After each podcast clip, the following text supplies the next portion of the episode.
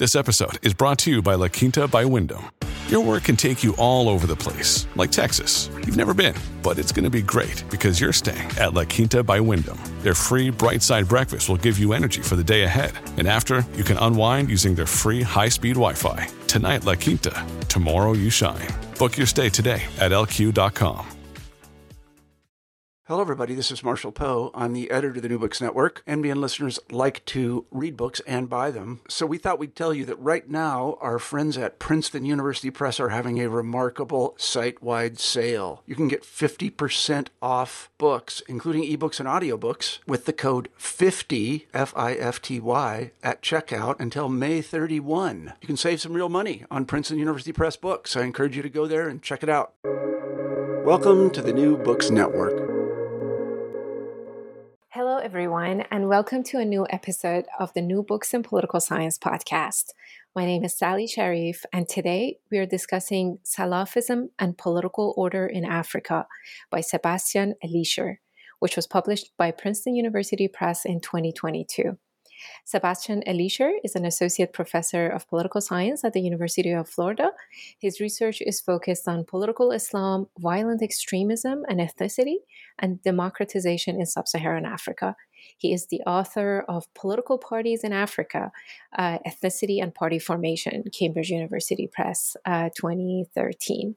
Sebastian, thank you for being with us today. Thank you for having me. Um, I really liked your book, Sebastian, because um, of the sophisticated theory it builds uh, about the rise of Salafism in Africa and uh, its rich empirical detail. I want to talk about the book, um, its implications for policymakers, and how the theory travels to other parts of the world. So get comfortable. Um, no, no pressure then. First, um, the book's title includes uh, two maybe disparate concepts uh, Salafism and political order. I want to start with the big bang of all questions. Uh, is this a book about religion or the state? Hmm. So I would say, in the first instance, this is a book about the African state because it challenges conventional notions of weak statehood. Now, the, the African state is weak in terms of its bureaucratic administrative capacity, but I argue in the book that African states can make up for that weakness through the formation of tacit and informal alliances with civil society groups.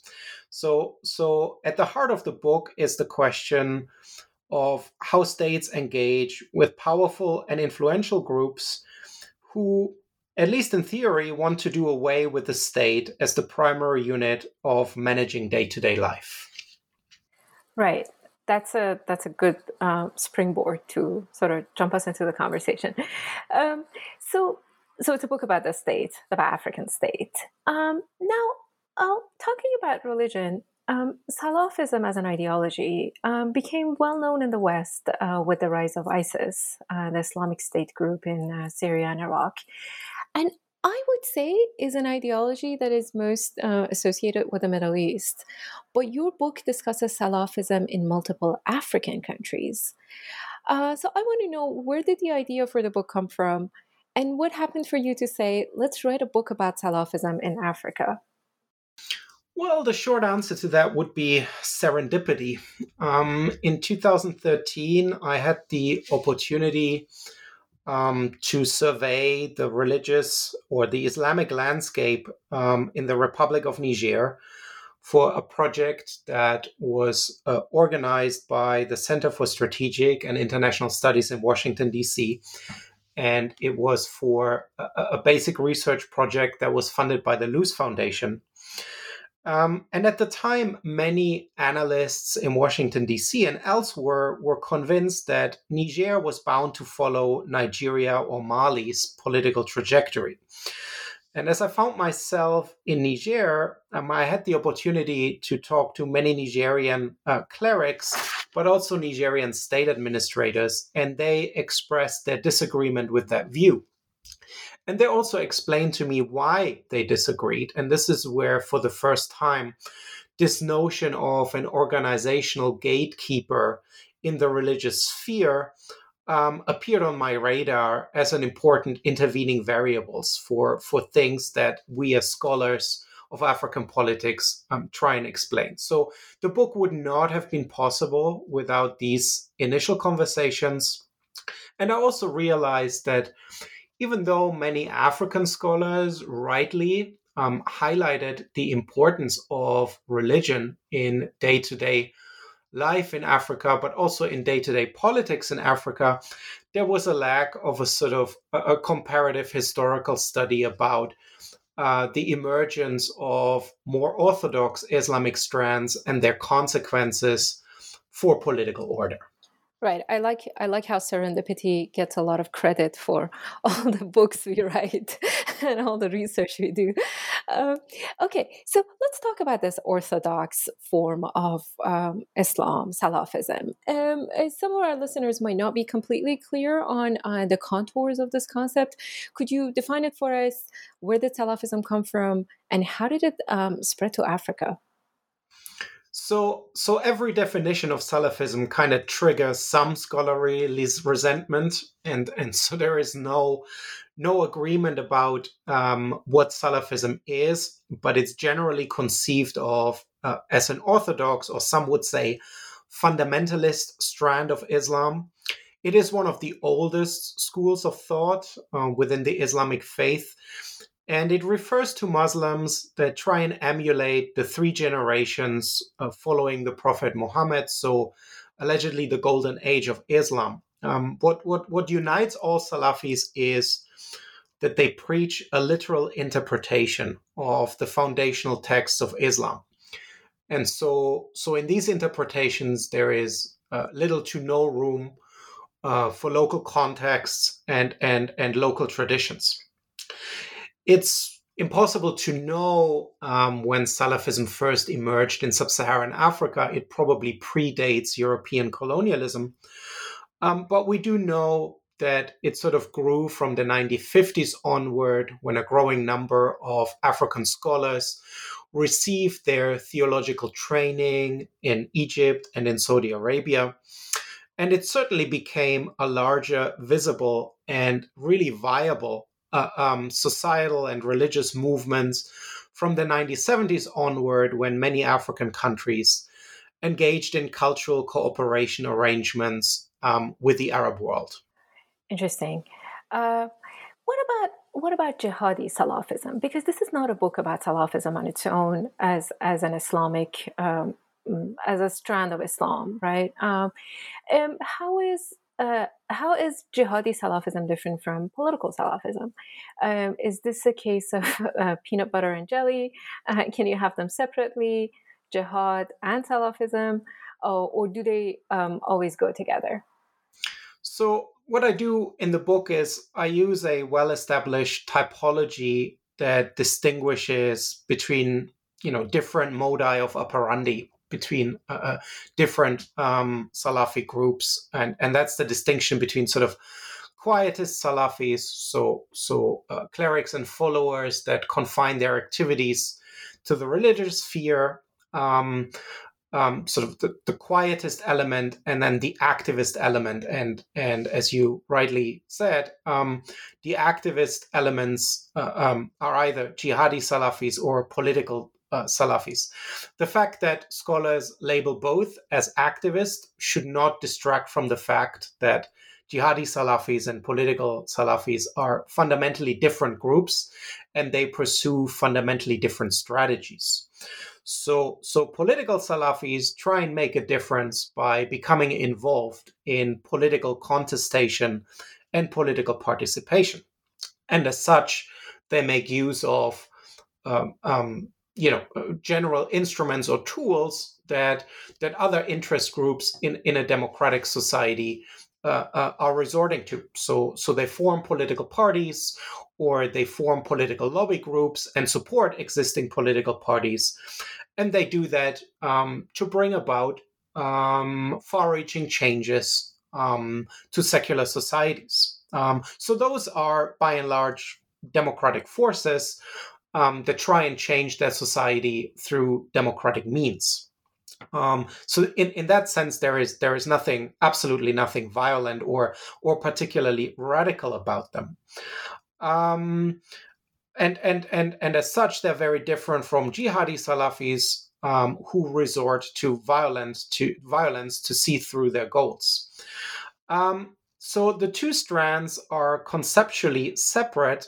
Um, empirically, in some countries, though, they have developed in tandem. So, so in the book, that's that's the case. For example, uh, in in Mauritania, where political and and and jihadi Salafis um, grew together as a movement uh, under the roof of of one um, organizations. Um, they mostly do not go together empirically, and and the book demonstrates that. Um, however, and and other scholars have alluded to this, political Salafism can turn into uh, uh, jihadi Salafism. But for that to occur, uh, what happens is that the state and state authority uh, often target political Salafism and denounce political Salafis uh, as radicals or as potential terrorists. So, so in order to understand why some political uh, Salafis um, turn into jihadi Salafis, one needs to understand the actions of the state. So the state is an important intervening variable here, and the book shows that uh, that this is kind of the case in two countries that the book covers, um, in Mauritania and in Kenya, where the state turns violence against uh, political Islamic groups or political Salafi groups in both countries. Uh, and as a result of indiscriminate state repression, um, these elements see no other solution than to turn to violence to uh, um, fight for or realize uh, uh, their interests. But as a general rule, uh, the two do not go together. Right. I, I actually really like the book because you make this uh, nice peanut butter and jelly sandwich for us, bringing together political Salafism and jihadi Salafism and show how they come together in some cases. All right, but we will get to the argument. Uh, soon, I promise. Um, so, uh, Sebastian, we know each other from our time at the University of Notre Dame, and you had previously given me, uh, let's say, elevator pitches of this book. What I had not realized until I read it for this podcast was that the book actually explains terrorism and civil war in Africa and is closer to my field of research than I thought. In a way, it explains why some states acquire the capacity to regulate religious activity, which might um, otherwise fall in the trap of extremism. Um, did you intend to write the book as such, or was explaining variation in terrorist activity uh, a byproduct of the theory? That's a great question, and and I'm afraid the answer to that is not that clear cut. So when I started out um, thinking about variation in terrorist activity um, across the Sahel initially, I would say that at the beginning, explaining the variation that you just referred to clearly motivated me um, to start thinking about the variation, but to start more systematically about state Islamic relations um, in the Sahel and later also in, in East Africa. So the book aims to do more than to account for the absence or the presence of homegrown jihadi extremism um, across Africa. The, the book aims to take a closer look um, at how West and East African states engage with their respective Salafi communities and how, in doing so, they create organizational gatekeepers in the religion sphere and what the sort of unintended long term consequences of these gatekeepers are. So I would say it started out by looking at variation in terrorist activity. But I realized that to fully answer or, or understand that variation, a much broader look at state religious relations was necessary. Interesting. So, following that response, I want to urge all scholars of civil war, terrorism, and conflict resolution to read the book. Uh, some civil war scholars, myself included, sometimes have a short term memory of conflict, uh, but this book really provides the kind of perspective on societal, religious, and political divisions that we sometimes ignore when we um, prescribe conflict resolution mechanisms like peace agreements or power sharing pacts. All right, so my next question has to do with case selection. Now, it's common to talk about a book's argument first and then go over its methodology, but uh, but I'm fascinated by this book's uh, research method and want to talk about it first, if it's okay with you. Um, you pick 10 countries in sub Saharan Africa to study state relations with Islam. Uh, why 10 and uh, why these 10? So the book identifies conditions that enable states to steer religious activity. Um, and it's particularly interested in the conditions under which the state becomes a demobilizer or a mobilizer of homegrown jihadi Salafism. Um, so, so for the theory generating cases, so so the cases that made me formulate my theory in the first place, this required the selection of countries that were in geographical proximities to areas where jihadi ideology and activity had been operating for some times. So, so in other words, I needed cases where there was the necessity for the state to become involved in religious affairs, or cases where non involvement in religious affairs could a priori reasonably be expected to have consequences for order and security. So the theory generating cases are uh, Niger, Mali, and Mauritania because they are in close proximity to Algeria and uh, jihadi groups operating there. Chad, which is in close proximity to Sudan, where jihadi ideology had been operating for a long time, and Kenya and Uganda, which are in close proximity um, to Somalia.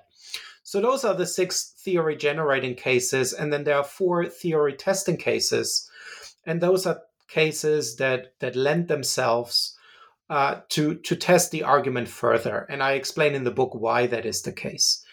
Uh, the argument that has come out of this book covers two thirds of, of Muslim life in sub Saharan Africa and thus covers a, a, a really substantial number um, um, of individuals and, and of countries.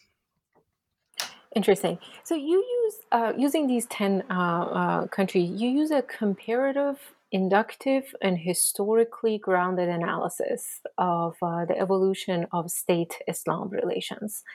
Um, can you tell us about this method a little? How is it um, inductive and comparative and historically grounded? So, so inductive uh, simply means that it its its primary purpose is um, to engage in theory generation, uh, not necessarily in theory testing. And as a result, this study started out as theoretically open ended. Um, I said before that this started out on a research trip to Niger in 2013. Um, and when I worked on this for, for a long time, I didn't know what, what the, the, the theoretical findings ultimately would, would turn out to be. So, so that's another way of saying that uh, the empirical data uh, uh, builds, builds on each other. Um, it's historically grounded in the sense that um, I try and take a, a, a long view. Um, I, I, try and examine state Islamic relations um, over a long period of time. So between the 1950s to roughly 2019. So we're talking about um, um, seven decades there, starting in the pre uh, independence period, uh, leading to what many now refer to as the war against terrorism in the Sahel um, and in East Africa. And it's comparative because it looks at various parts uh, in Africa. It's comparative across time as well as across space.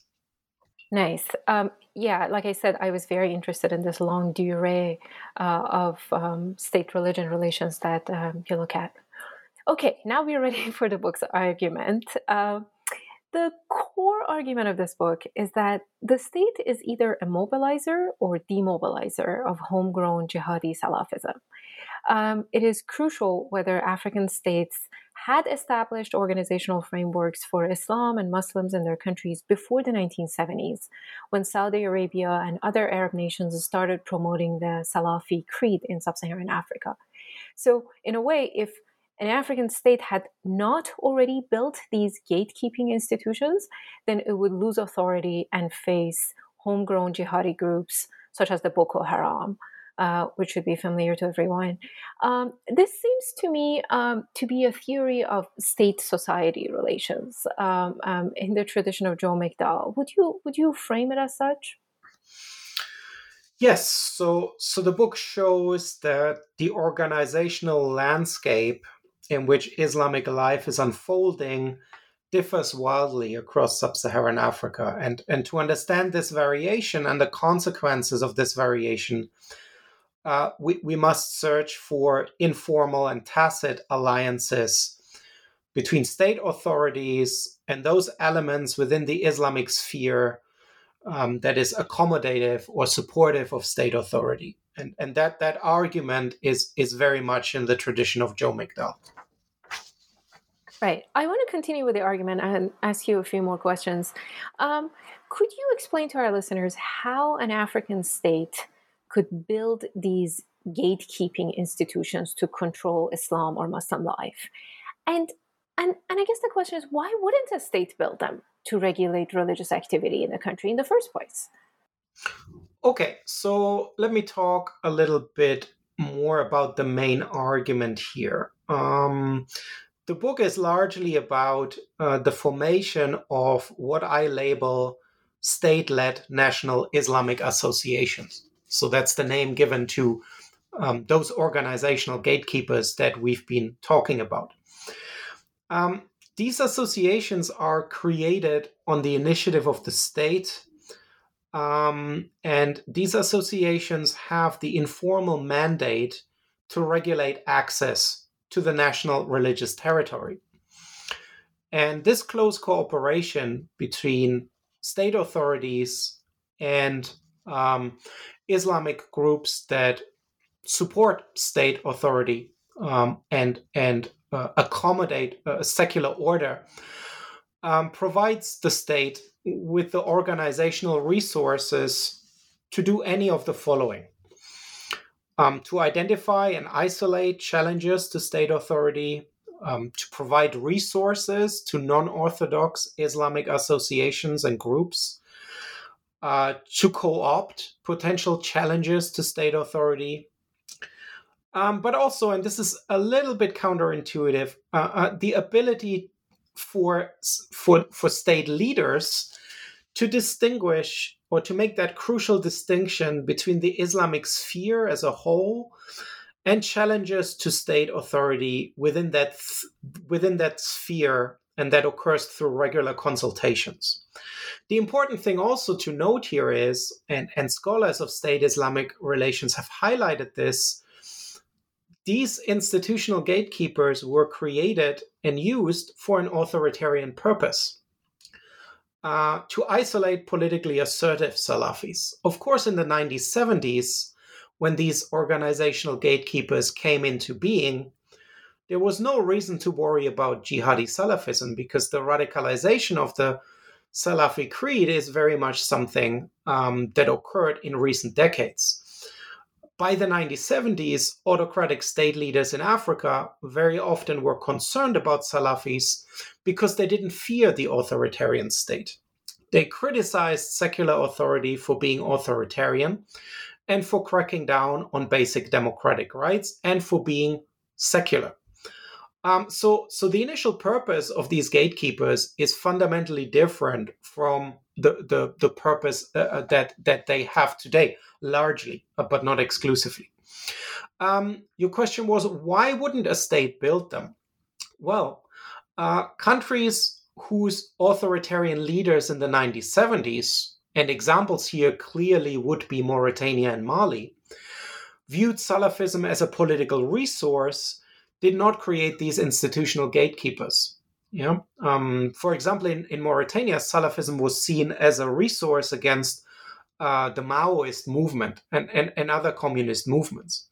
So the interesting thing here is in these countries, religious liberty also saved uh, or served um, an authoritarian purpose. Um, so uh, what I argue in the book is authoritarian uh, leaders made a strategic decision uh, which religious groups are beneficial to the goal of consolidating authoritarian rule. And in some countries, that decision meant uh, or led to or made them uh, create organizational gatekeepers. And in other countries, it made them allow for um, the spread and the growth um, of the Salafi creed.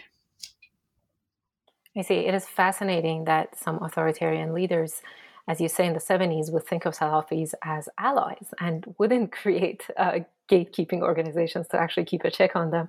Um, so, so speaking of looking at um, um, a historical institutionalist. Um, um, um, so, speaking of a historical institutionalist theory that you're developing in the book, I want to know if there are any byproducts of these unintended outcomes that uh, that a historical institutionalist process um, uh, sort of predicts to have. Um, so, just to go back, historical institutionalism suggests that institutional arrangements have outcomes in the long term. Um, and it bears this idea that once you establish certain institutions or organizations, they sort of work their way through history and lead to certain outcomes. So, in a way, you can't stop the process, and some of these institutions might have unintended outcomes. Um, so, I wonder with these institutions, these um, Islamic organizations that were put in place, uh, were there any unintended outcomes associated with them? And um, um, and and whether these had um, uh, had had influence or some kind of impact on the authoritarian policies of these countries. So, as I said, um, initially, um, state led national Islamic associations were created and designed to undermine politically assertive Salafis. And, and the fact that these organizational gatekeepers in the contemporary period uh, contain or curb jihadi Salafism is an unintended outcome. That that's not why they were created. Um, the mandate of these organizations changed in the early 90s, um, and in the book I explain this in in greater detail, and and I explained how the informal mandate changed, and now these organizations began to um, to accommodate quietist Salafism in the religious sphere. Um, so, so the main outcome, in a way, is an unintended outcome. Um, but but minor changes um, do occur downstream, to to use that historical institutionalist term. Um, another outcome, but that would be an intended outcome, is in the contemporary period in countries like um, Niger or uh, Uganda or Chad, we do not see the formation um, of really influential political Salafi interest groups. That's very different in, say, Mauritania, Mali, or or Kenya. Um, so, so once again, it's important to note that uh, state-led national Islamic associations um, have have very deep authoritarian origins, um, and and they were designed to keep autocrats in place. And of course, in countries like um, Chad or Uganda, mm, countries which did not experience meaningful political liberalization, I would argue they probably still contribute uh, to the consolidation of authoritarian rule. Right. I, I find it fascinating that um, that through this inductive historical comparative analysis, you were able to find out this byproduct uh, that actually comes to uh, uh to influence the, the, the contemporary politics of these countries. Um, right. So I want to focus on two cases that the book discusses to really delve deeper into the theory. Um, I have picked Uganda and Mali. Uh, so you did the case selection for the book. I do the case selection for the podcast. Um, Those great cases. okay, so Uganda is a positive case in the book, uh, in the sense that the state manages to contain Salafi elements, uh, stab, uh, especially by establishing the Ugandan Muslim Supreme Council by uh, Idi Amin. How does this institution work to regulate Salafi Islam and Salafi Muslims? I guess what I'm asking you to do is to sort of explain to us how these gatekeeping institutions work in practice, um, in this case, uh, in uh, Uganda. Okay, so so that's a great question that really goes to the empirical heart of the book. Um, so Uganda is a positive uh, case in the sense that um, the variable of interest um, the presence of institutional regulation in the religious sphere um, um, is present. Um, the UMSC, the Ugandan Muslim Supreme Council, was indeed created in 1971 by Idi Amin, and it's very much um, the, the dynamic that led to its creation uh, very much mirror the political dynamics in other African countries where these state led national Islamic associations uh, uh formed. The UMSC uh, came into being in response to the influx and the growth um, of sort of Arab trained Salafi preachers um, that took on um, the already very visible authoritarian undertones um, of Idi Amin. Um, and they also took on the secular nature of the post independent um, Ugandan state. Uh, what Idi Amin did um, with the help of the Ministry of the Interior and civil servants that were very close to him, he initiated the formation of this new association and helped build it from scratch. Um, actually, the constitution of the UMSC uh, was drawn up by Idi Amin and by uh, two civil servants uh, that worked in the Ministry of the Interior at the time. Um, the Amin administration subsequently forced all already existing Islamic associations uh, to join the UMSC. So, so you either had to join the UMSC and and submit to its leadership, or your presence in the country uh, was deemed illegal or unofficial. And sort of led by secular civil servants, the UMSC began a, a process of authorizing preachers in all Friday prayer mosques. Um, and still today, the organization works very, very closely with the Ministry of the Interior.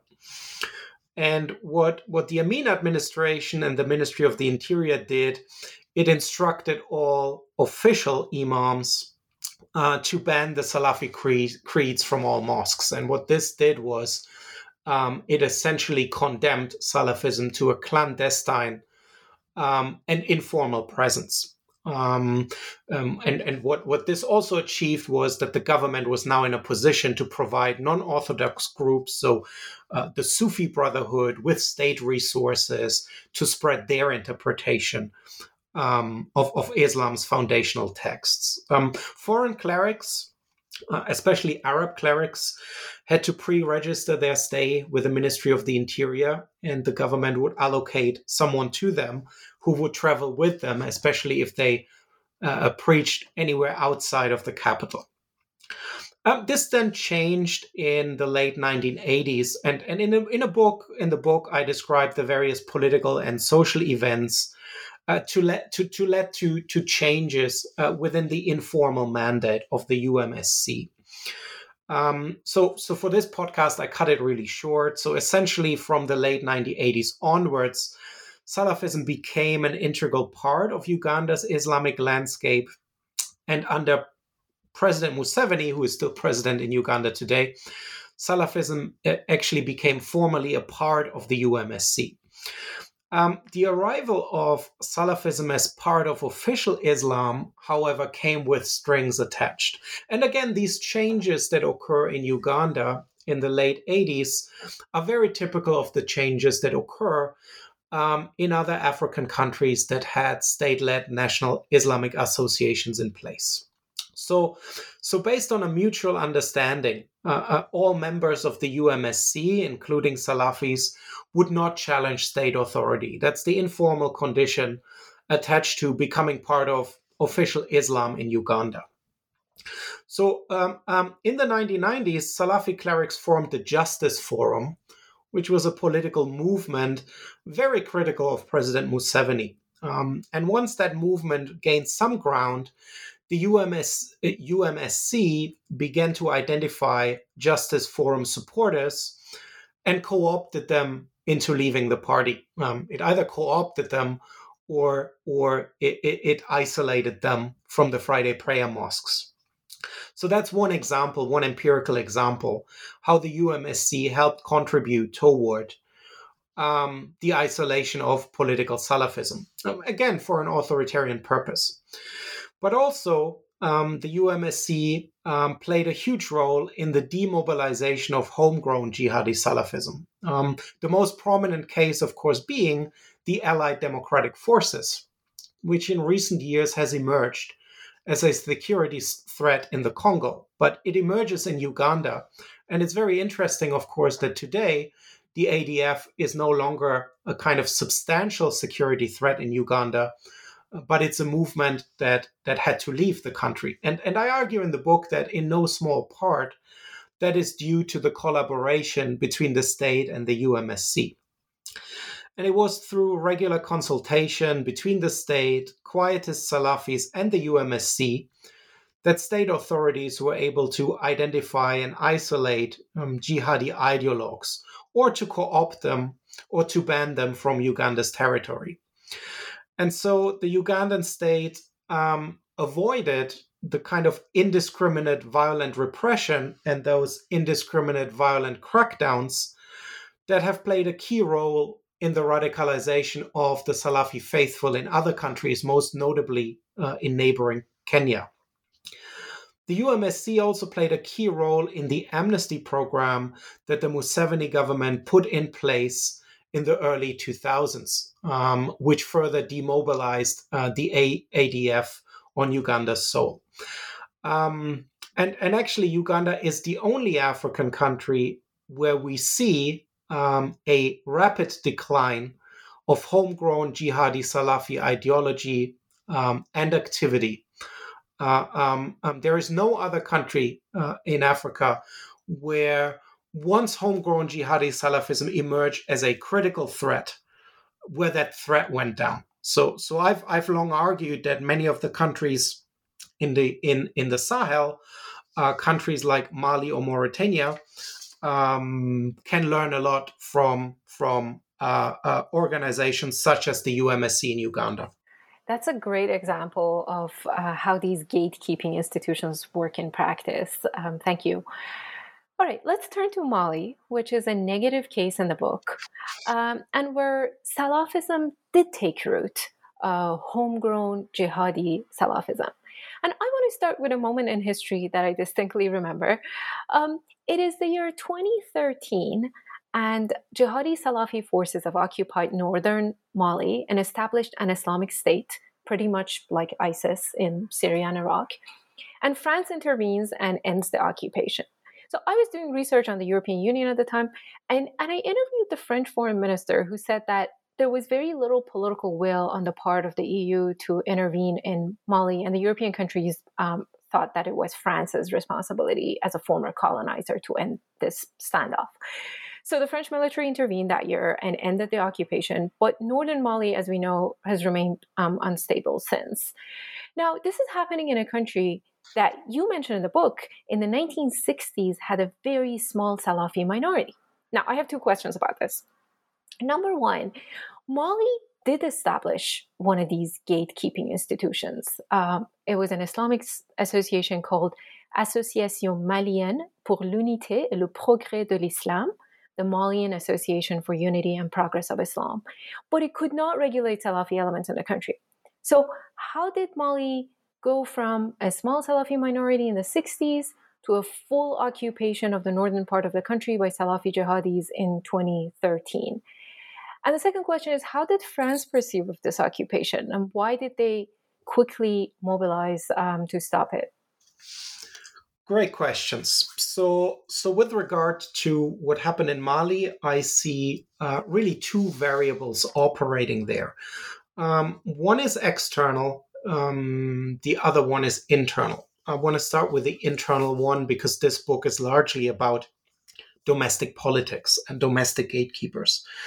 Um, you're correct. The Malian Association for Unity and Progress did not regulate Islamic activity because it was never meant to do that. It is what I refer to in a book um, as an Islamic federation, which is conceptually very different from a state led national Islamic association. Um, and, and as I alluded to earlier, it's actually the Malian Salafi movement that used the Malian Association for Unity and Progress uh, uh, to spread nationwide. Uh, and and so already in Mali by the 1980s, Salafism, um, in this case quietist and political Salafism, already had emerged as an influential societal and political force. Um, the second thing that happened that is clearly external are the events of Algeria and the spread and the migration of uh, jihadi ideologues from Algeria uh, to northern Mali. Um, where, of course, because of the absence of the state uh, in general, but also because of the absence of the state in religious affairs or the lack of steerage capacity for the state in the religious sphere, um, they found a fertile ground um, to proselytize, um, um, um, to spread, um, and and to promote uh, uh, uh, their their ideology. Some scholars have argued that the disintegration of Libya is the key reason for uh, why we're seeing what we're seeing in Mali.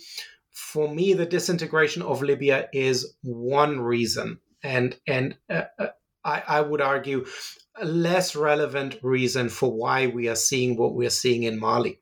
For me, it is the combination of um, of this lack of steering capacity uh, uh, in the religious sphere, combined with the influx um, of jihadi ideologues from from Algeria. Um, why did so so um, i wouldn't necessarily call so so it's correct what you said i think there is there is very little to no um, appetite within the European Union uh, uh, to challenge uh, uh French intellectual leadership toward uh, uh, West Africa. I, I think that's a bad thing. I don't think that's a good thing. Um, but but it is true that the European Union, in its foreign policy making and in its strategic planning, um, intellectually has been lazy toward uh, a francophone Africa in particular, precisely because it simply says we can delegate that all of that to the French because they know best, um, and that has not worked all that well. I wouldn't necessarily say though that the French interfe- intervene fast. So the occupation of Mali's north started in January 2012 it progressed relatively smoothly. So by mid 2012, um, Mali's northern territory was um, maybe not occupied, but definitely controlled by various jihadi forces. And it then took another half a year um, for any Western power to react militarily. That's because the European Union and the United States were waiting for ECOWAS to put together an intervention force. This intervention force did not come about, and there were estimates that it would take ECOWAS at least another year to be ready militarily. Um, and it was the moment in time when the jihadi forces crossed into southern Mali and a widespread concern that they would have an opportunity uh, to occupy important military strategic points um, in southern Mali that the French, um, with the support of the United States and the European Union, uh, interfered. Um, I do think that there was also little appetite in, in, in France for this at the time, and I think the European Union and the United States were uh, were relieved um, that that the French sort of uh, came to the military rescue of Mali, and there was enormous relief in Mali, um, at least at the beginning of the French military intervention, um, that that the French were in were in a position and were willing um, to take back northern Malis from the jihadis. As as you said, um, by now this situation has changed again.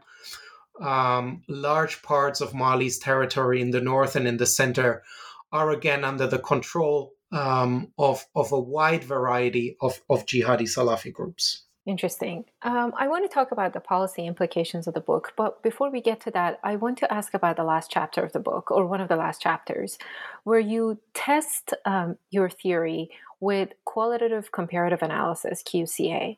Um, now, we know that QCA is used for analyzing medium sized data, which is perfect for the book because uh, it studies countries in sub Saharan Africa, and there's just so many of them. Um, so, tell us about the specific kind of QCA that you use, which is crisp set qualitative configurative analysis. And what is um, the added benefit to the analysis once you end up testing um, these cases? Okay, so so great question again. So the main method of the book is comparative process tracing, but but what I do in this last chapter is I add crisp set QCA because it's one way to illustrate um, the effect of different state strategies. So so far, all that we've done is uh, we talked about institutional regulation through organizational gatekeepers. So, so that's just one strategy the, the state may pursue, and it's the strategy that's at the heart of the book. But in total, the book refers to, I think, a total of five state strategies. So the state can pursue more than one strategy at any one time. And the state can, of course, pursue different strategies at different moments in time. And, and configurational analysis uh, allows us to, to identify uh, uh, conditions or in this case strategies that can be seen as as necessary or sufficient condition across time and across different cases and and what crisp set qca uh, um, shows in this last chapter is that the presence of institutional regulation uh, uh qualifies both as an individually necessary and individually sufficient condition for the absence of homegrown jihadi salafism.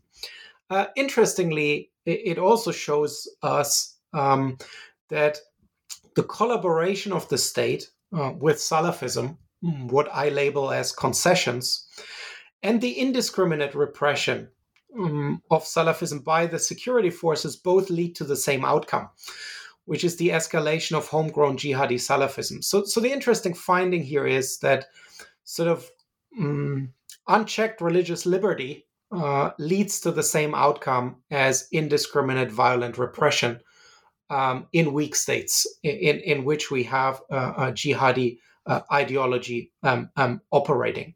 So so and and and uh, QCA um, uh, allows allows me um, to to highlight those findings uh, um, and and to demonstrate them. It's it's one way of systematizing your findings from qualitative comparative research at the medium N level.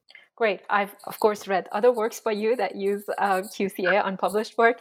Yeah. So I, I, really recommend uh, picking up that last chapter of the book if somebody is interested in, um, in using Q- QCA.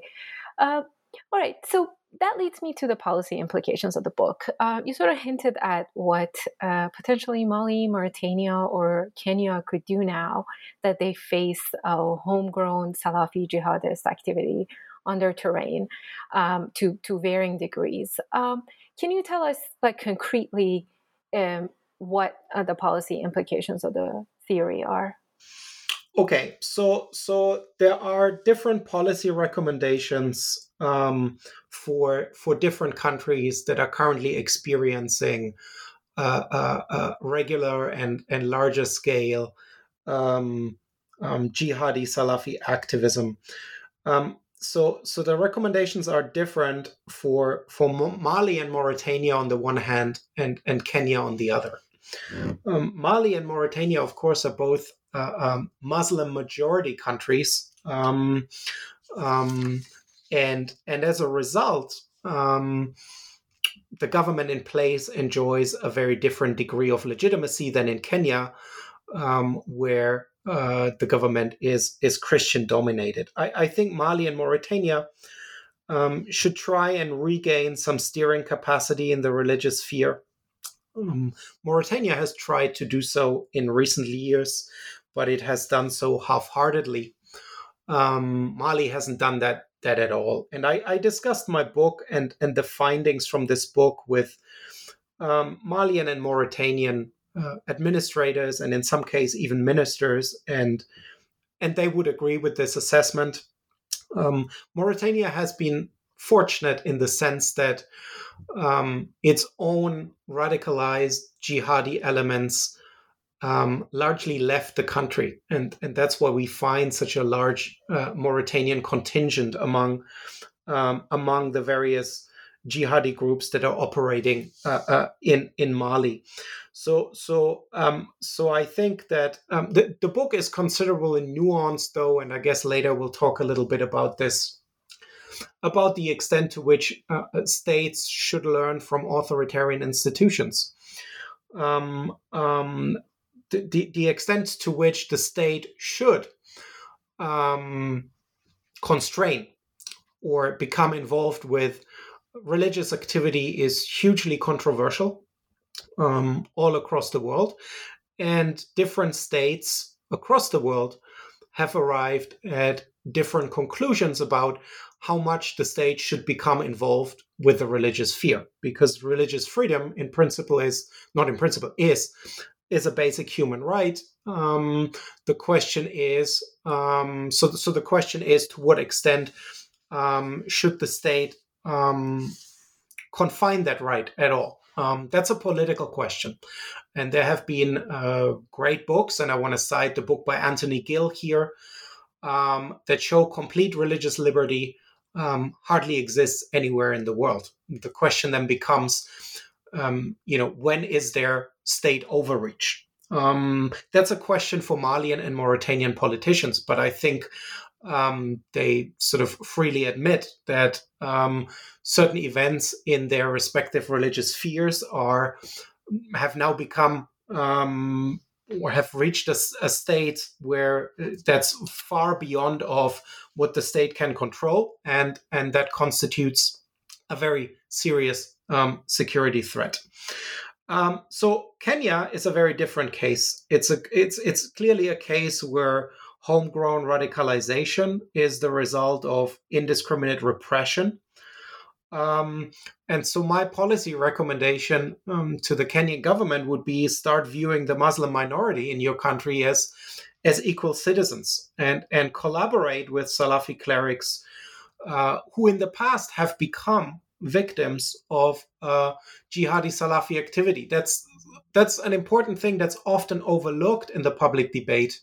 That uh, first of all, um, the, the, the, the, prime victims of jihadi Salafi activity are Muslims, and very often, actually, um, quietist or political Salafi creatures them, uh, preachers themselves. So um, that's clearly the case in Kenya, where, where sort of political and quietist Salafi clerics um, turn to the state um, and ask for to be heard um, as mediators uh, between state authority um, and jihadi Salafi groups, and the Kenyan state ignored that and ignored an opportunity here.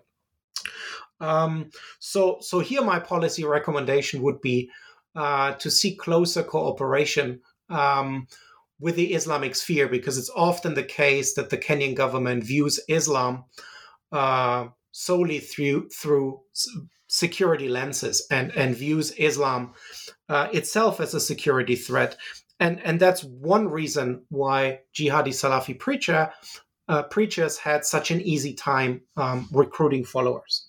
I see. Those are um, interesting uh, policy implications that um, that uh, that sort of come from the theory.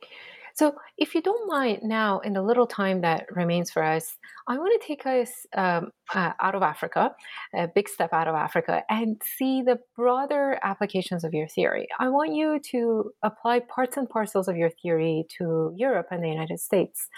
Um, uh, Sebastian, since I started reading your book, I've been thinking about a specific event in Europe in the year 2014.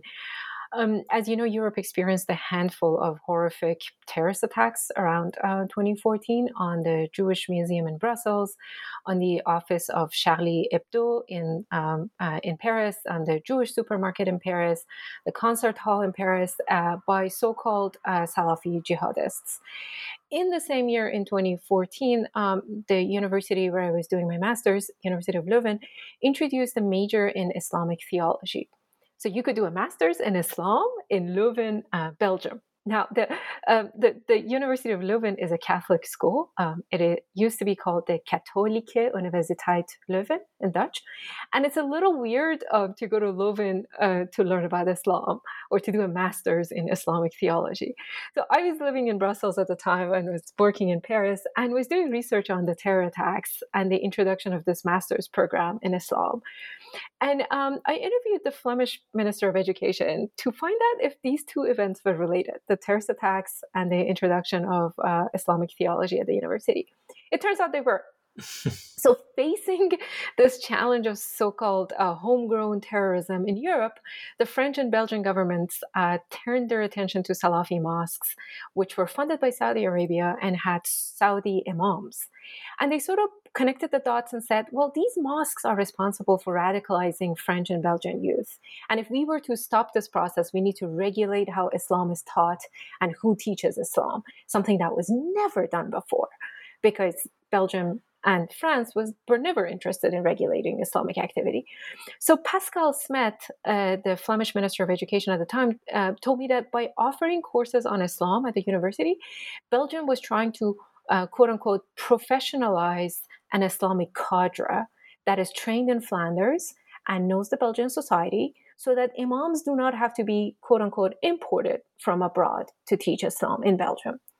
Uh, to what extent do you think your theory applies in cases of homegrown Salafi jihadism in Belgium and France or other European countries? Can we say that these countries never built the gatekeeping institutions that we talked about and never intervened, so to say, in the Islamic sphere and thus uh, fell in the trap of homegrown Salafi jihadism? That's a really great and very difficult question to answer, but I'll I'll try and talk a little bit about um, about what you just described. Um, so so I would say I think that radicalization processes in Europe differ um, a lot from radicalization processes in sub Saharan Africa. Um, I had the opportunity in Mauritania and Kenya to speak extensively with clerics and followers who, at one point or another, had been leaders of or followers of jihadi Salafi groups. Um, they argued that for them, um, what happens in Friday prayer mosques was crucial, and and that they found their way into these organizations um, because of what some people um, taught in those mosques. Um, I'm not sure this also holds in Europe. I think radicalization processes in Europe um, have different origins. Um, I'm not I'm not an expert in in state Islamic relations in Europe, so everything I'm saying here comes comes with that that qualifier. I think it makes a difference also um, whether you are in a Muslim majority country or in a Muslim minority country. And I think being um, an immigrant in contemporary European societies, um, you, you you are facing obstacles and and uh, maybe very often also a cultural alienation, um, and you're experiencing the kind of day to day racism that uh, many Muslims are experiencing um, all over Western Europe. Um, that that might lead to policy solutions that are more comprehensive than the supervision of Friday prayer. Now, having said that, we do know from the radicalization literature coming out of Western Europe um, that what happens in Friday prayer mosques sort of matters. Um, so I wouldn't I wouldn't discard my findings for for policymaking in Europe. However, I would argue that there are probably other policy recommendations for Western Europe um, that might be um, more efficient and that might be more relevant than um, what I found in sub-Saharan Africa. However, um, and in this context, I really want to want to mention the book by Jonathan Laurence, which is called "The Emancipation of Europe's Muslims." That's that's really a great book, and it refers to um, what you just mentioned, namely that European countries now, for the first time in history, make a substantial effort of creating something that can be labeled French or Belgium or or German or Italian Islam, and and they do so uh, by providing spaces for the training and the education um, of clerics that are not trained in Saudi Arabia, but that are trained in the respective countries. And that's new because in the past, European countries would have a hard time and would be unwilling uh, to recognize um, that you know European Muslims are now French, German, Belgium, Austrian citizens. So on the one hand, um, um, what you are referring to is is a kind of attempt to defend secular societies uh, from radicalization efforts. On the other hand, it it it, it is an attempt um, to um, to emancipate um, and and and to make uh, Europe's Muslim population uh, uh um, part of um, the European citizenry, which of course has existed on paper, but we all know uh, from the literature about migration and racism in Western in Western Europe has yet to become a political reality. So, so I do think those are the right steps, um, as long as the political intention here is um, minority integration. Um, I also think that um, a focus solely on what happens in mosques uh, can have detrimental consequences and again lead to further alienation and radicalization. So I would argue that um, that this notion of creating um, um, state supervised religious spaces in Europe should be accompanied um, by policies um, that emancipate Muslim minorities politically and, and economically. And, and, and I think uh, the both have to do together. I, I, I, do not think that the supervision of mosques on its own uh, will lead to the desired outcome, precisely because I think radicalization processes in, in Europe are different. Um, and, and that the political and economic context in which it occurs differs significantly from sub Saharan Africa. That's a great insight. Thank you. All right. Um, this was a great conversation, Sebastian. I wish I could go on with my questions, but every podcast has to come to an end. Uh, I want to give our listeners the chance to read the book and discover its sophisticated theory and richness of detail on their own. So, thank you for being with us today. Thank you so much. Thanks for having me. The book we discussed was Salafism and Political Order in Africa by Sebastian Elischer published by Cambridge University Press in 2021. Thank you for listening.